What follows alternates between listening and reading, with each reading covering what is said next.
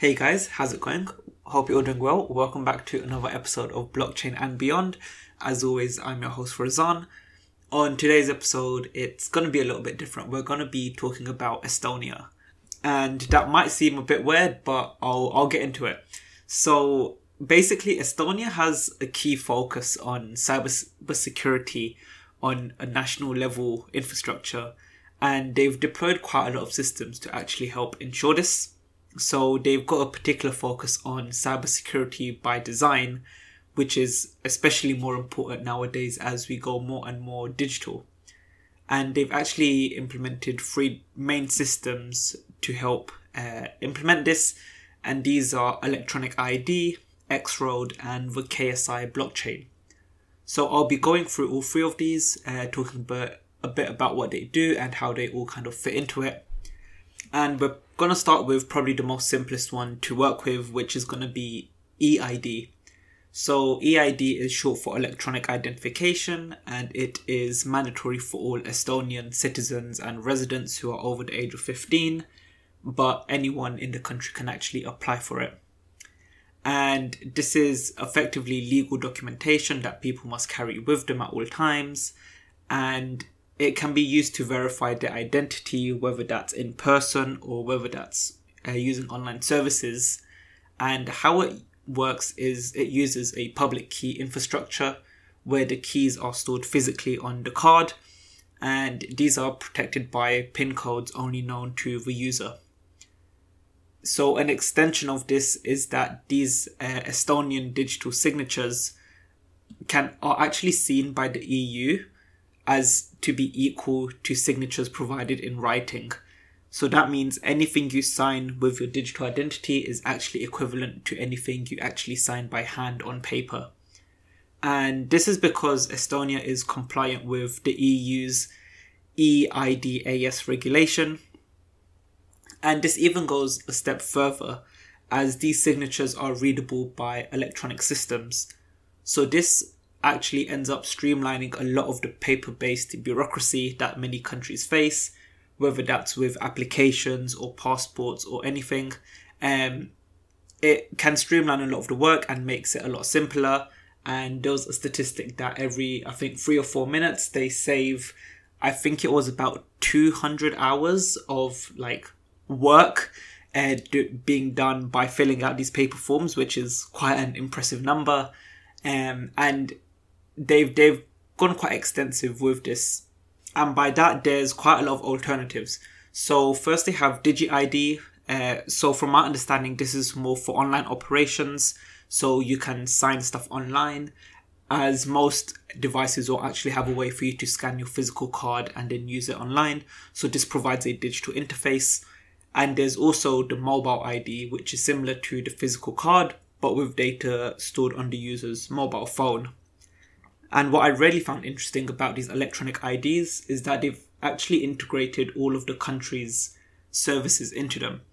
So these electronic IDs are used for voting, they're used for tax and banking, meaning all of your tax and banking work can be done all online, all digitally. And this even includes registration of new businesses. Um, and the key part being that all of this information is actually tied to your identity. Um, that the government actually holds, which means everything is more or less in one place when you need it.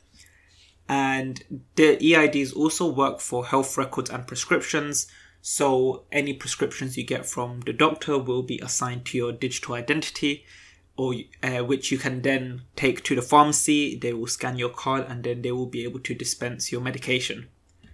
It can also be used by medical professionals such as ambulance crews who arrive on the scene of an emergency to check if any of the patients they are treating have any uh, particular allergies or intolerances.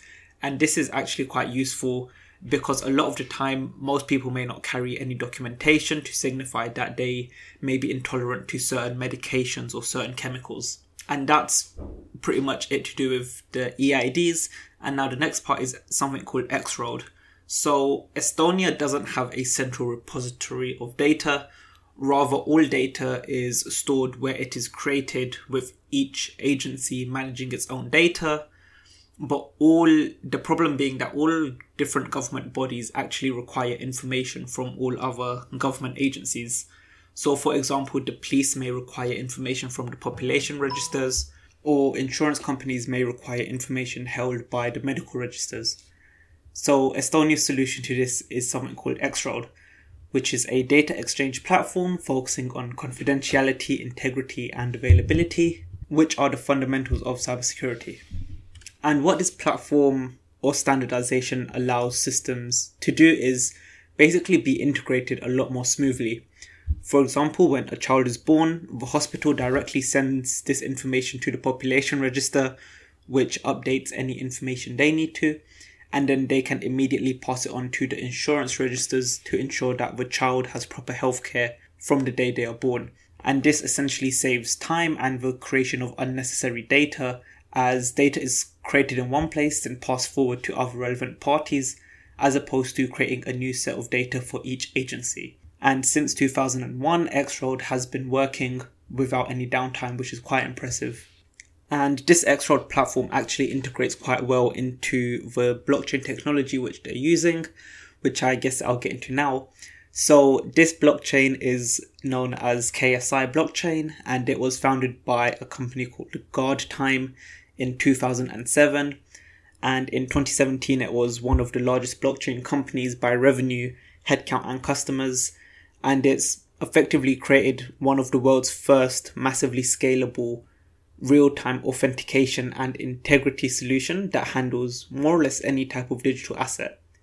So, GuardTime invented KSI, which allows any type of electronic activity to be verified using only uh, formal mathematical methods, so you're only using certain mathematical functions without the need for any trusted insiders or keys, which I think is quite interesting, and I'll have to look a bit more into how it actually works. And it's actually been in production since 2009, proving that it's you know it's had a lot of time to actually prove itself and actually mature as as a service, and it provides the the key fundamentals of trust and integrity required for especially smaller countries or countries coming into their data economies to actually flourish. And GuardTime's technology has actually been used across a variety of United States and uh, EU uh, government and federal agency platforms alongside the work that they're doing in Estonia. And its integration with Estonia is going quite well.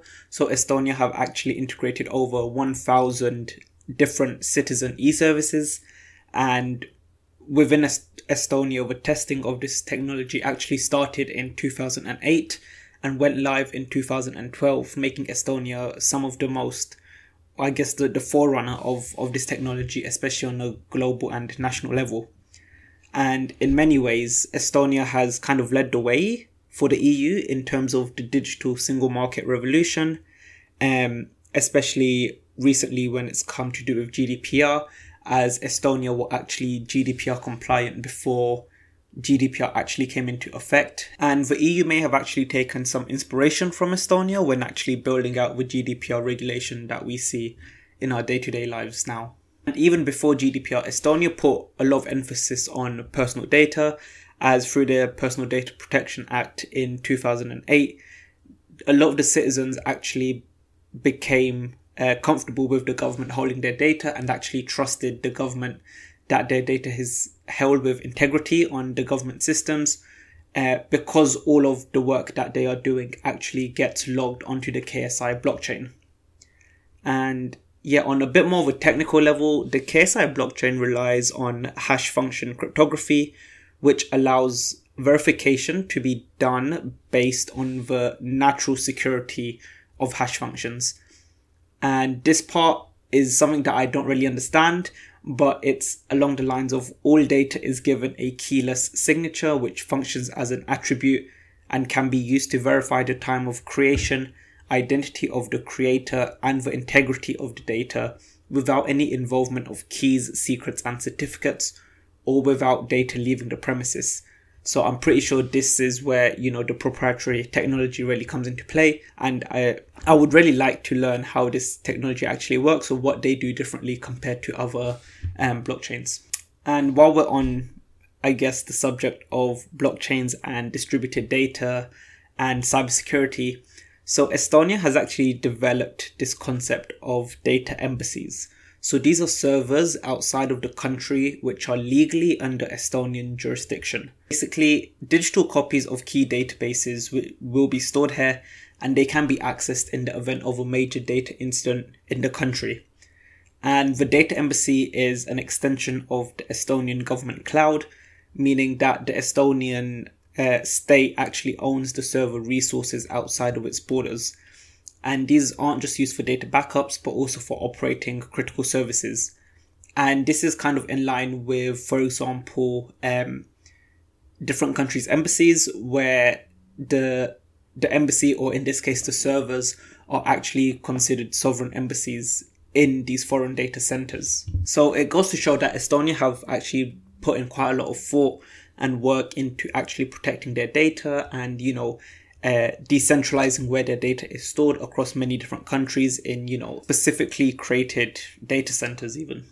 And yeah, that mostly covers everything that I wanted to. And um, before I wrap up, there was one thing that I took from one of the, the videos uh, from Estonia's government as I was uh, researching, and it's to guarantee cybersecurity, legislation and technology must be constantly updated, international relationships must be promoted, and relations with citizens must be based on trust that the government will act in their favor. And that quite that struck me quite hard um, because I think you know a lot of governments around the world could probably take something from Estonia's book and begin to apply it more domestically, especially when it comes to taking care of the data that they hold of their citizens. And yeah, but yeah, that's all from me. Um, hope you guys enjoyed this episode. It was a little bit different, um, but also quite cool seeing that, you know, Estonia has been doing this since 2007. So they are, you know, one of the pioneers of this technology. And yeah, it'll be cool to see what other countries might pick it up, you know, in the future or what other use cases they'll come up with. Um, but yeah, until next time, goodbye.